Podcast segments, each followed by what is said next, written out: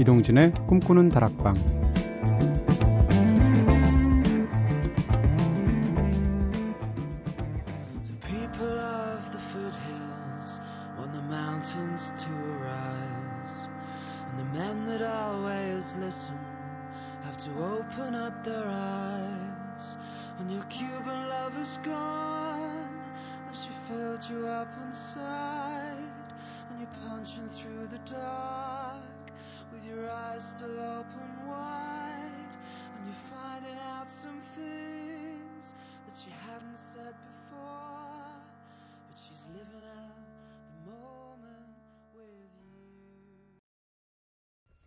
안녕하세요. 이동진입니다.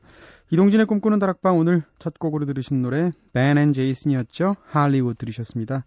애절한 곡이죠. 뭐 가끔은 또 이렇게 방송을 저 밑바닥까지 네, 감정을 끌어내려서 한번 시작해보는 것도 어떨까 싶기도 하고요. 멋진 곡이었습니다. 자, 오늘은 우리 마음대로 코너로 함께하는 날이었죠. 날이죠. 네, 과거형으로 얘기하네요. 지난주에는 정파 관계로 한 주 쉬었었는데요. 차곡차곡 쌓아두었던 여러분의 다양한 이야기들과 신청곡들 함께 나누면서 음, 오늘도 편안하게 한 시간 함께 하려고 합니다. 어, 노래 한 곡 더 듣고 와서 우리 마음대로 본격적으로 시작해 볼 텐데요. 음, 김선미님의 신청곡인 앤머레이의 You Needed Me 골랐습니다. 중학교 때 이 노래 가사가 너무 좋다고 선생님께서 중3 때였는데 가사 번역을 시키신 적 있어요. 그래서 수업 시간에 겨울방학 때 번역했던 기억이 나는데 어린 마음에도 가사가 너무 좋은 거예요. 제가 가사를 다 외우고 있는데 앞부분이 한글이 이런 식이에요.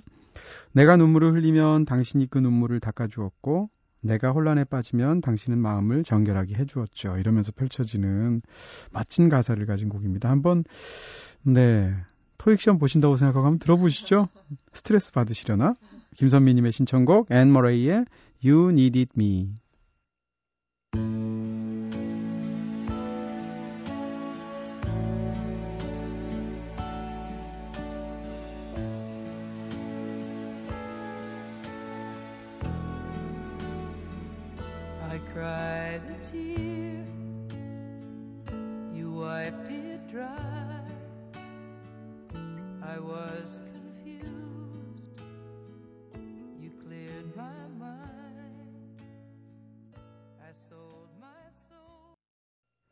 앤 머레이의 노래 You Needed Me 들었습니다. 아, 참 좋으네요. 네. 앤 머레이는 50년 뒤에도 들을 것 같아요. 네.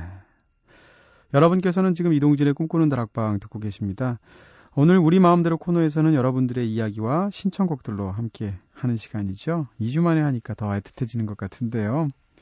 어, 이번에는 그동안 있었던 꿈다방 방송들을 한 번에 돌아볼 수 있는 꿈다방 2주간 토픽, 네, 정리해봤습니다. 나름대로 저희들끼리 우리끼리 테마라고 한번 붙여봤는데요. 과연 지난 2주간을 어떻게 정리할 수 있을지 한번 들어보시면서 떠올려 주세요. 자, 먼저 첫 번째 테마. 꿈다방. 새벽 방송계에 클래식으로 등장하다. 네, 등극하다. 네, 등극하니까 무슨 왕좌에 오른 것 같죠? 시작부터 자화자찬인데요. 어, 개편 이후로 새로 생긴 디 아티스트 코너, 그리고 또 세계로 가는 기차, 함성호 시인님과 함께하는 골도리의 책갈피까지 말 그대로 고품격, 고밀도, 네, 그런 방송의 연속입니다. 사실 살짝 걱정을 하기도 했어요. 왜냐하면 새벽 시간에 혹시 우리가 너무 고품격으로 가는 것이 아닌가라는 생각도 했는데 다행스럽게도 방송이 나가고 나서 굉장히 네, 청취자분들이 좋아하시고 계신 것 같고요. 꿈다방 가족분들의 열, 열렬한 격려와 지지 덕분에 더욱 힘내서 한 주 한 주 방송하고 있습니다. 이 코너들 자체도 두 주, 세 번째 주 가면서 점점점 좋아질 것 같고요. 앞으로도 새벽을 환히 밝히는 고품격, 고밀도 방송으로 함께 하도록 할게요. 자, 그리고 그 다음은 또 다른 두 번째 테마는 요즘은 내가 대세, 청년 이대화 활짝 꽃피다. 네. 나이 서른에 꽃이 된 청년이에요. 음, 매주 수요일 컨버세이션 뮤직으로 어, 좋은 음악들 소개해 주시는 분이시죠. 요즘 들어 음악 평론가 이대화 씨 인기 심상치 않습니다. 목소리 좋다는 이야기는 뭐 예전에도 많이 듣고 계셨지만 지난 2주간에는 심지어 이대화 씨의 외모 훈훈 지수가 급격하게 상승하는 추세. 네. 연애하시는 게 티나는 외모죠. 출연료 모아서 아마 매직 볼륨 파마 하시는 거 아닌가 싶기도 하고요. 꿈다방 게시판에 올려진 훈남 4종 세트 사진으로 네, 단번에 이미지 회복하신 것 같습니다. 게시판을 통해서 이 남자 때문에 설렌다. 여자친구 있냐. 이런 사심 가득한 사연들 계속 올라오고 있는데요. 이거, 네, 이대화 씨 여자친구분이 올리는 거 저희가 다 알고 있고요. 다음 주에 오면 직접 한번 물어보죠. 이대화 씨한테. 네. 어떤 반응을 보이실지 벌써부터 궁금해지고 있습니다. 제가 볼 때 이대화 씨의 매력은 그 수줍은 매력 같은 거 있는 것 같아요. 그리고 또 굉장히 소년 같잖아요. 그리고 뭐라고 그럴까요? 저도 누구를 놀려먹는 사람은 아닌데 놀릴 때 이렇게 움찔움찔 하는 게 너무 재밌고 귀여운 거죠. 아마 청취자분들도 그, 네, 그 마음으로 이대화 씨를 또 좋아하시는 것들도 상상 부분 있지 않을까라는 마음이 있고요. 자, 마지막으로 세 번째 테마, 홍대 여신들, 꿈다방에서 조우하다. 네, 그랬었죠. 역사적인 방송이었습니다. 특히 지난주, 네, 그 소영과 얄개들 방송할 때, 번외편으로 저희가 허클베리핀의 소영 씨, 그리고 캐스커의 용진 씨, 이렇게 홍대를 대표하는 두 여신의 만남을 주선하는 자리를 올림푸스에서 가졌잖아요. 신보를 들고 다시 꿈다방을 찾아와준 융쌤, 네, 용진 씨. 오랜만에 뵈니까 굉장히 반가웠는데, 한편으로는 이 두 분이 친분 관계가 없다는 걸 알고 저희 깜짝 놀랐어요. 그래서 소영 씨와 두 분을 소개해드리고 싶은 마음에서 서로에 대해서 퀴즈를 통해 알아가는 시간도 가졌었고요. 스코어는 3대 0이라고 절대 말할 수 없습니다. 네. 0이 소영 씨라고 말할 수 없고요. 어떻게 못 풀어도 그렇게 못 풀어. 네. 어쨌건 소영 씨가 넘치는 배려심으로 용진 씨에게 승리를 선물하셨죠. 실로폰체 네, 오랜만에 저도 한번 잡아보고 진짜 권력을 쥔 자의 그 힘이 어디서 나오는지도 제가 느꼈었고요. 정말 신이 나서 어떻게 한 시간 방송했는지 모를 정도로 시간이 금방 가버렸었습니다. 저희의 바람대로 방송 끝난 후에도 두 분이 친분을 계속 유지하고 계신지 가끔 문자 주고받고 있는지 소영 씨 다음 주에 나오시면 한번 여쭤봐야겠습니다. 자, 그리고 그 밖의 토픽들로도 뭐, 뭐 굉장히 많은 것들이 있었죠. 바로 이틀 전이었죠. 오랜만에 다시 돌아온 특별 초대석 코너가 있었는데요. 배우 김태우 씨 출연해 주셨어요. 무척 즐거운 시간이었죠. 김태우 씨가 김태우 씨가 그날 가시면서 하시는 얘기가 야, 이런 방송만 출연했으면 좋겠어요 하셨는데 네. 진짜 기분 좋았습니다. 지난 목요일 그리고 또 주제가 있는 선곡표 코너에서는 꿈다방 수험생분들을 위해서 응원의 노래들로 특별 선곡 네, 띄워드리기도 했었죠. 자, 어쨌건 1년, 길게는 뭐 2년, 3년까지 수능 시험 때문에 정말 많은 고생하셨던 분들 결과에 어떻든 간에 이제 와서 점수 올릴 수 없는 거잖아요. 그러니까 해방의 기쁨 다만 몇 주라도 만끽하실 수 있으면 좋겠습니다. 다음 주에도 토픽이 쏟아지는 흥미진진하고 알찬 방송 이어가도록 할 테니까요. 함께 자리해 주시고 마음껏 즐겨 주세요. 영국에서 공부 중이신 분 같은데요. 정선아님의 신청곡 Leftover Cuties의 노래 When You Are Smiling 듣고 오겠습니다. When you're smiling, when you're smiling, the whole world smiles with you. When you're laughing, when you're laughing, when you're laughing, when you're laughing the sun comes shining through. But when you're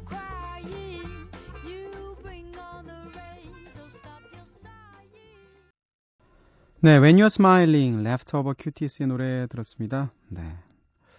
자, 매일 오프닝에서는 꼬리에 꼬리를 무는 꼬꼬수다로 꿈다방 가족과 함께 소통하면서 서로를 알아보고 있는 그런 시간 갖고 있죠. 2주 동안 지난주에는 정파로 한 주 쉬었기 때문에 모인 이야기들이 특히 다양하고 즐거운 이야기들이 참 많습니다. 함께 나눠볼게요. 먼저 우울하고 스트레스 받는 일이 있을 때 어떤 음식들로 마음을 달래는지 네, 저희가 이야기 나눠봤었죠. 여기에 대해서 꿈다방 미니 게시판으로 최현정님께서 음, 저는 곱창과 막창이요. 보리 음료도 함께 곁들인다면 더더욱 좋죠. 아, 그리고 치맥도 최고입니다 하셨습니다. 보리 음료라는 건 맥주 얘기하시는 건가요? 야, 이분 선수신 것 같아요. 이게 지금 뭐 치맥에 곱창에 막창. 저는 사실 곱창과 막창이 어떻게 차이가 있는지도 잘 모르는데 이분은 음식이 아니라 술로 마음을 달래시는 분인 것 같습니다. 김희선님께서는 음, 스트레스에는 매운 닭발에 소주, 쫄깃, 쫄깃한 곱창에 소주, 그리고 싱싱한 회 한 접시에 소주. 어쨌든 저쨌든 소주가 최고입니다 하셨습니다. 이건 뭐 소주가 거의 라임이군요. 네. 아분을 이루네요. 그 자체로 소주에 관한 하나에, 네. 지금 거의 소네트를 쓰고 계세요. 김, 김희선님. 소주 굉장히 좋아하시는 분 같은데. 저는 매운 닭발 딱 한 번 먹었는데 못 먹겠더라고요, 저는. 일단 먹는 게 너무 불편하고 스스로도 먹는 모습이 너무 흉하게도 느껴지고, 네. 아, 제가 이렇게 좀 내외하는 사람은 아닌데도 그렇더라고요. 매운 닭발 하면 제일 먼저 떠오르는 건 미스 홍당무라는 영화예요. 거기 보시게 되면 실현 당한 다음에 그 실현 당한 상황에서도 네, 자기 피부 생각하면서 닭발 먹으면 피부에 좋다고 하잖아요. 손에 이렇게 비닐 장갑 같은 거 끼나 봐요. 일회용 일회용 장갑. 그걸 끼면서 따각 따각 먹는 네. 공효진 씨의 모습이 제일 먼저 떠오릅니다. 김희선 님은 어떻게 드시려나? 자, 그 다음 주제는 내가 잘 만드는 요리였었는데요. 저는 그때 떡볶이 가장 잘한다고, 네, 말씀드렸었죠. 방송 듣다가 미니 게시판에서 갑자기 제 얘기 때문에 촉발이 된 토론이 있었어요. 어떻게 하면 떡볶이를 잘 만들 수 있느냐, 이런 토론이 벌어졌는데, 그 중에서 집에서 떡볶이를 만들면 왜 도대체 길거리에서 파는 떡볶이 맛이 안 나는 거야? 라는 거에 대한 이야기도 있었습니다. 여기에 대해서 박수진님께서 음, 설탕 대신 유슈가를 넣으면 길거리표 떡볶이 맛이 난다고 하네요. 라고 명쾌하게 정리해 주셨습니다. 인공 감미료 맛이었군요, 그게. 네. 가끔은 그 맛이 그리울 때도 있어요. 떡볶이를 근데, 네, 시장에서 파는 길거리표 떡볶이도 맛있긴 한데, 저는 진짜로, 네, 돌 맞을 소리지만 제가 만드는 떡볶이가 세계에서 제일 맛있는 것 같아요. 어, 떡볶이에서 제가 특별히 알려드리면 뭐다 아시겠지만 반드시 넣으면 안 되는 게 있고 되는 게 있습니다. 제 생각에 반드시 넣어야 되는 것은 마늘이에요. 마늘 의외로 많이 안 넣으시는 분들 계신데 마늘은 요즘 뭐 다진 마늘 같은 것도 많이 팔잖아요. 그렇게 해서 마늘은 좀 반드시 넣어야 그 맛이 난다라는 점. 반대로 제가 느끼기에는 살이 넣으시면 안 돼요. 네, 라면 사리 같은 거 넣으시면 그러면 다양하게 일부러 아예 차라리 라볶이를 만들어 드시던가 어, 사실 뭐든지 음식은 오소독스한 게 좋고요. 그리고 떡은 마트에서 파는 거 말고 꼭 떡집에서 파는 거를 쓰시는 게 좋다. 네. 아, 네. 이동진의 꿈꾸는 떡집 같죠, 오늘? 네. 다음 주제는 누구나 손쉽게 만들 수 있는 초간단 요리 라면. 각자의 특별한 라면 레시피에 대해서 또 이야기 해봤었잖아요. 여기에 대해서 김지영님께서는 저는 라면에 콩나물 넣어요. 물은 550ml, 저도 계량컵 사용하고요. 그리고 건강하지 않은 시절이라서 요즘은 튀기지 않은 면 먹고 있습니다 하셨습니다. 라면에 콩나물 넣어본 적 없는데 진짜 굉장히 시원할 것 같죠? 왠지 라면에 콩나물 넣어서 끓이면 최현정님하고 김희선님 드리면 좋을 것 같아요. 이분들 술 좋아하시니까. 네. 박영은님께서도 라면에는 순두부도 좋지만 나중에 찬밥 말아 먹으면 진짜 맛있어요 하셨습니다. 네, 찬밥 말아서 막 허겁지겁 먹다 보면 스스로가 굉장히 없어 보이기도 하는 순간이 찾아오는데 근데 진짜 맛있긴 맛있어요. 네. 일주일에 한 번 정도는 나트륨, 나트륨에 대한 죄의식 같은 거 한번 잊어버리는 것도 괜찮을 것 같고요. 자, 이야기 듣는 도중에 또 이 송정아님께서 갑자기 끼어드셔서 내일 아침 아들아이 아침밥은 라면으로 정했어요 하셨습니다. 아들이 좋아할까요? 네, 성정아님 이렇게 또 마치 좋은 아이디어 떠오른 것처럼 한 끼를 때우시려고 하는 꼼수 보이는 순간이었습니다. 자, 김세리님 신청곡 들어볼까요? 아, 뮤즈 노래들 참 좋지만 이 노래는 진짜 스펙터클하고 오로지 뮤즈만 부를 수 있는 곡인 것처럼 들려요. 슈퍼매시 블랙홀.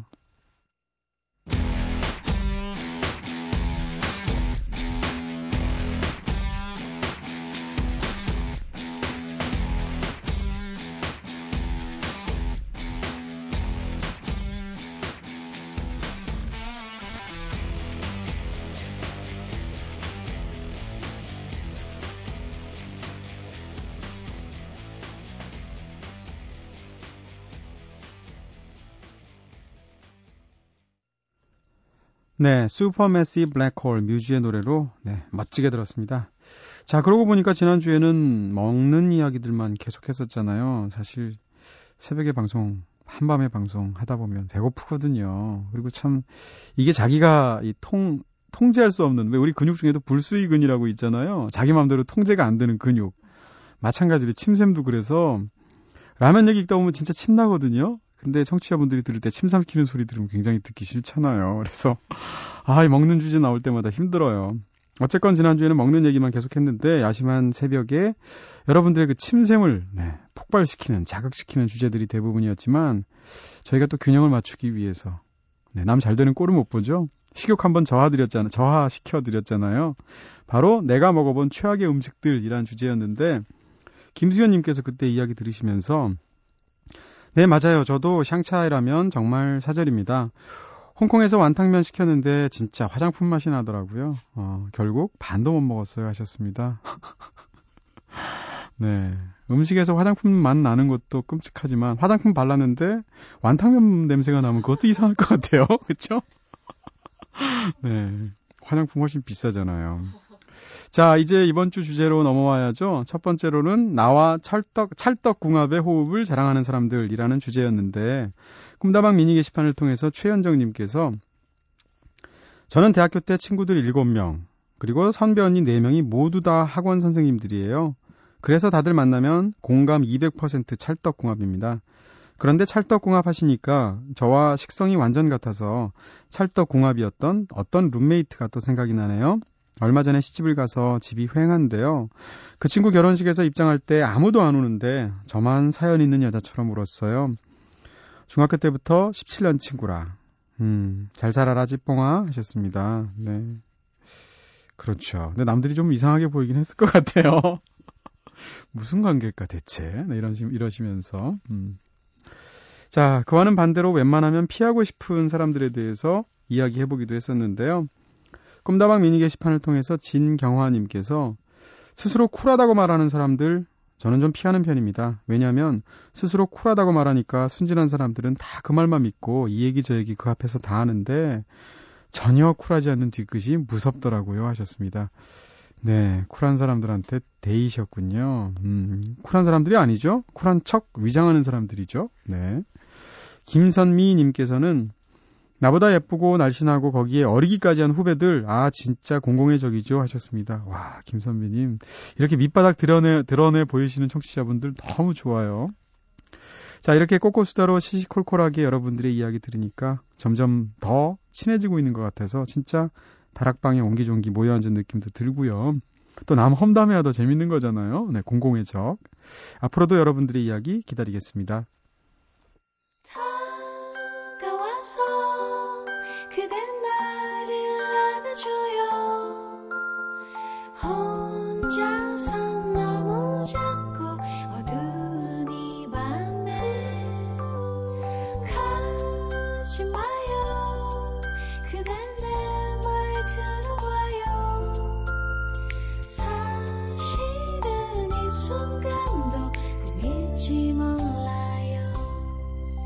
이동진의 꿈꾸는 다락방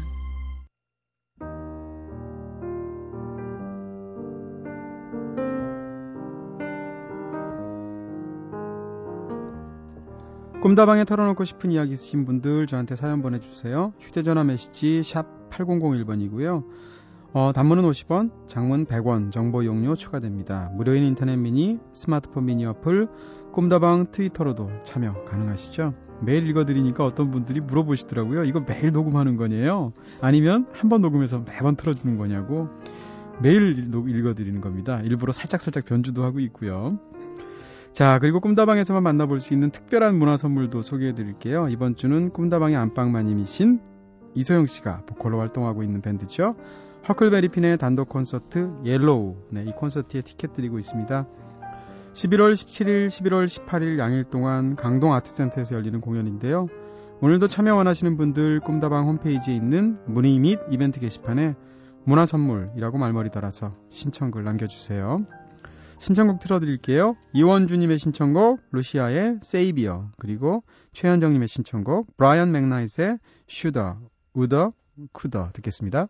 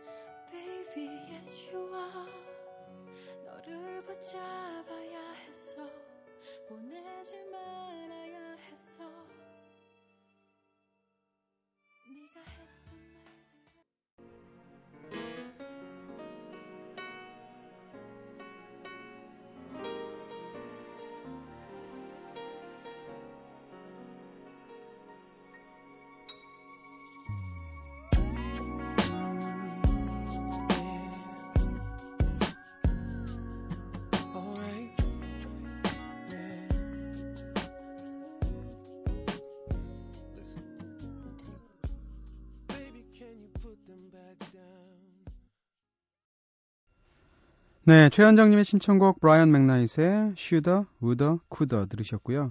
이원주님의 신청곡 루시아의 Savior 들으셨습니다. 그 전에요.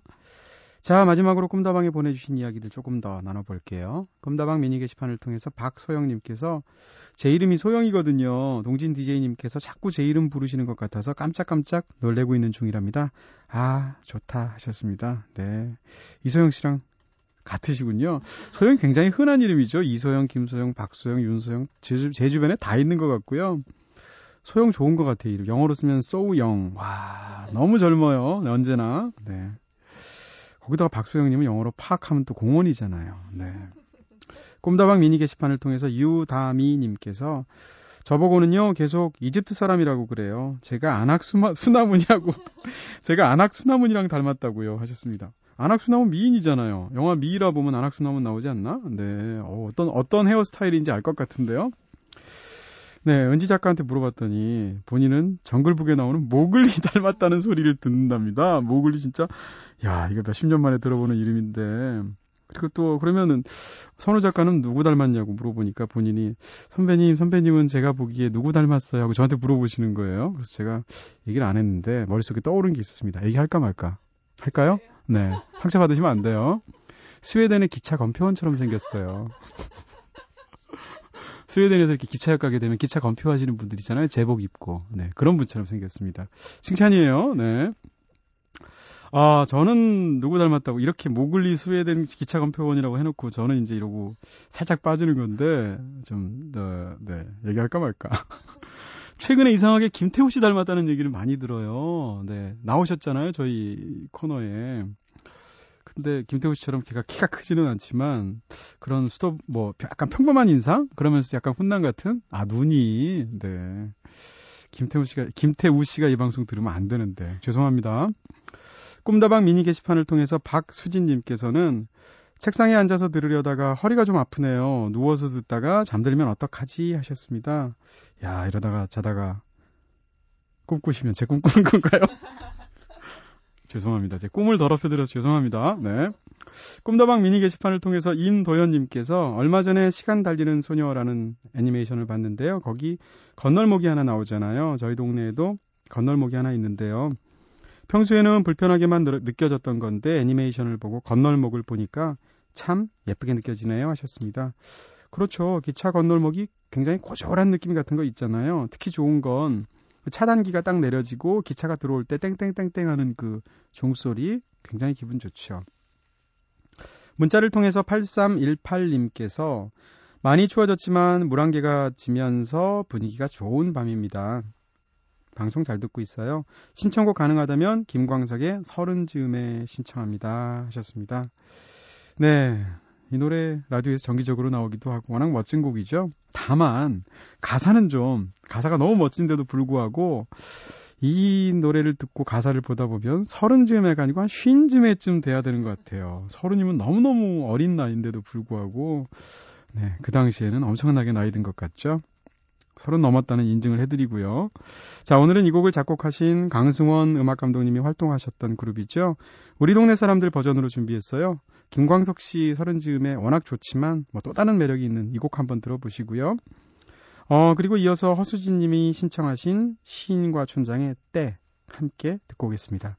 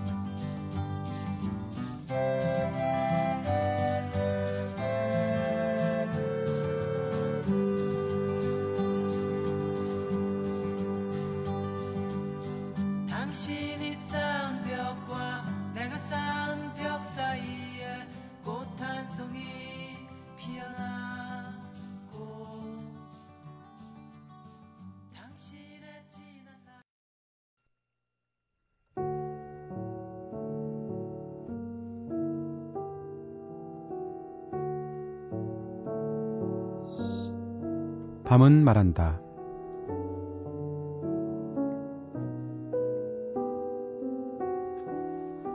오늘 밤은 말한다에서 읽어드릴 책은 프랑스 철학자인 로베르토 카사티 그리고 미국 철학자인 아킬레 바르치가 함께 쓴 대중 철학서입니다.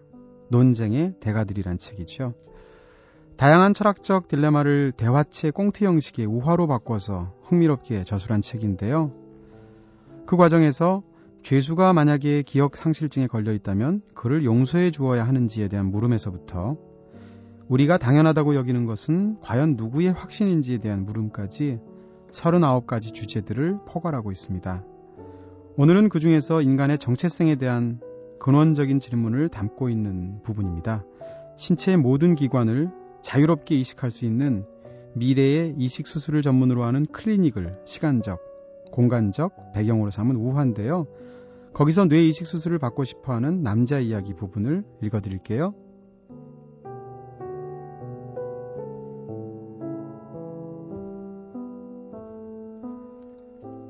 그 남자, 뇌 이식도 합니까? 전 정말 제 뇌를 이식하고 싶습니다. 남자 간호사. 물론입니다. 이 서류 작성하세요. 생년월일 등등을 쓰시면 됩니다. 그 남자. 직업, 주소.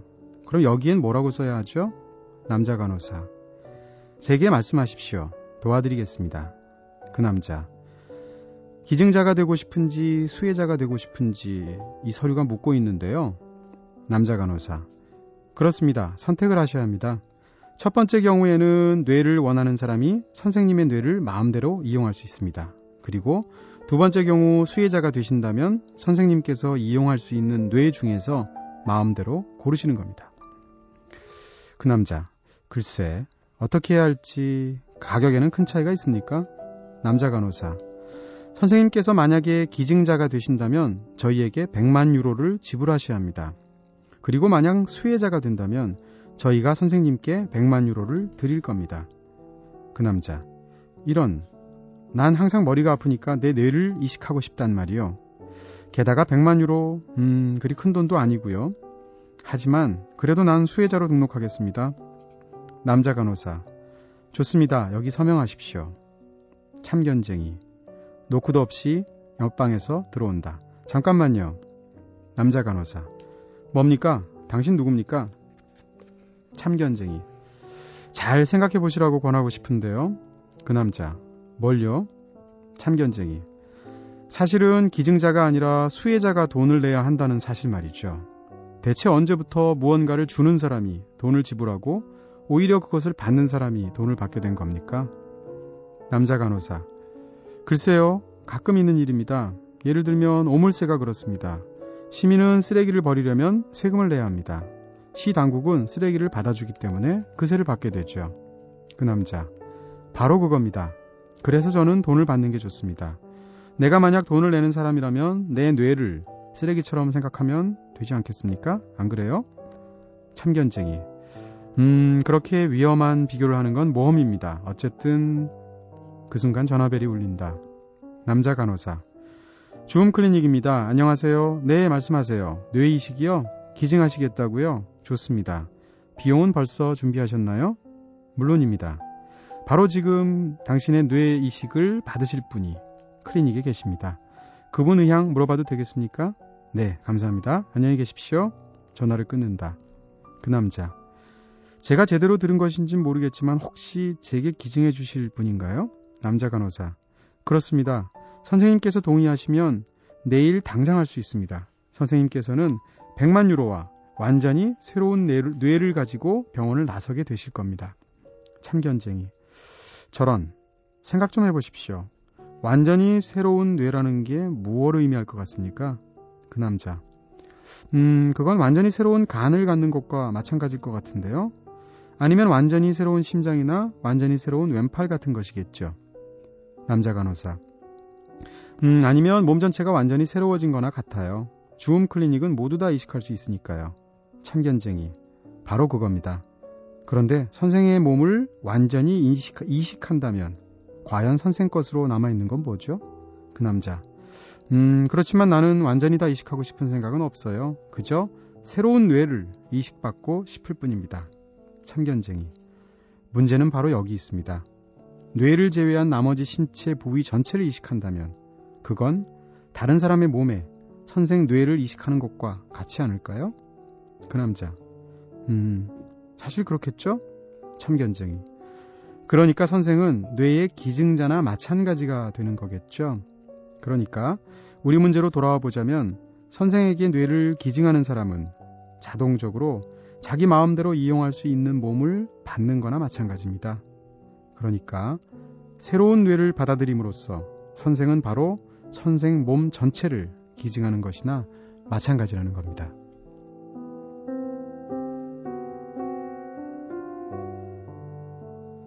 네, 제가 아는 불교 설화에 이런 게 있습니다. 어느 날 한 남자가 산속에 버려진 흉가에 갔다가 도깨비 둘이 싸우고 있는 모습을 보게 됩니다.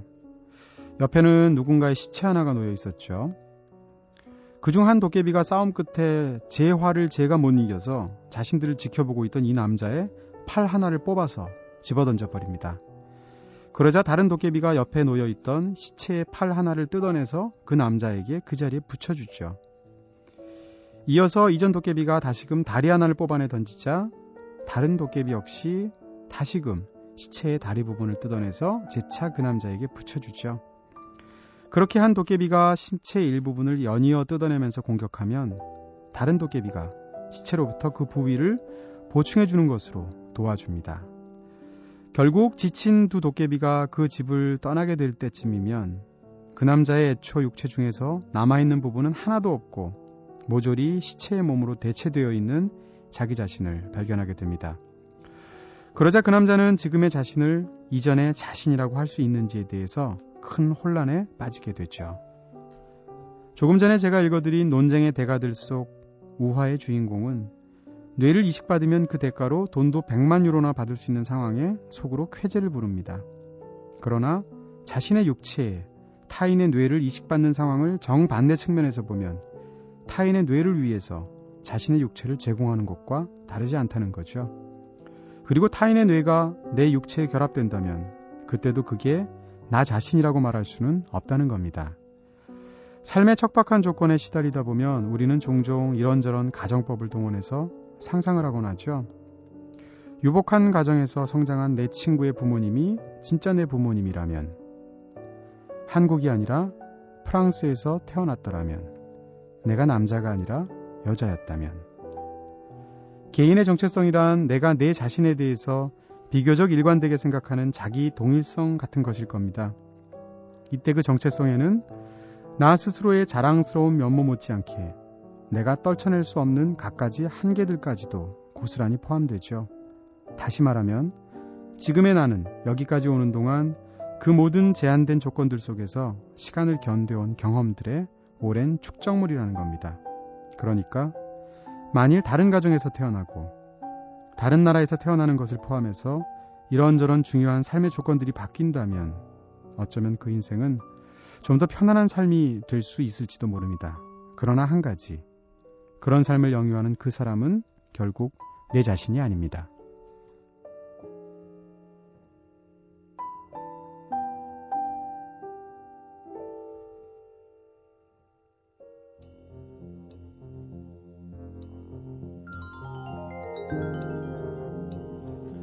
네, 오늘은 여러분들이 보내주신 신청곡들로 우리 마음대로 한 시간 꽉 채워봤습니다. 그리고 논쟁의 대가들이라는 책을 밤은 말한다 코너에서 읽어드렸고요. 거기에 대한 제 생각을 평소보다 좀 길게 네, 읽어드렸네요. 오늘 한 시간 어떠셨습니까? 마지막 곡으로 밤은 말한다에 읽어드린 내용과 연장선상에서 골랐고요. 브래디의 If 들려드리겠습니다. 지금까지 연출의 김호경, 구성의 이은지 김선우, 저는 이동진이었습니다. 이제 꿈다방 여기서 불 끌게요.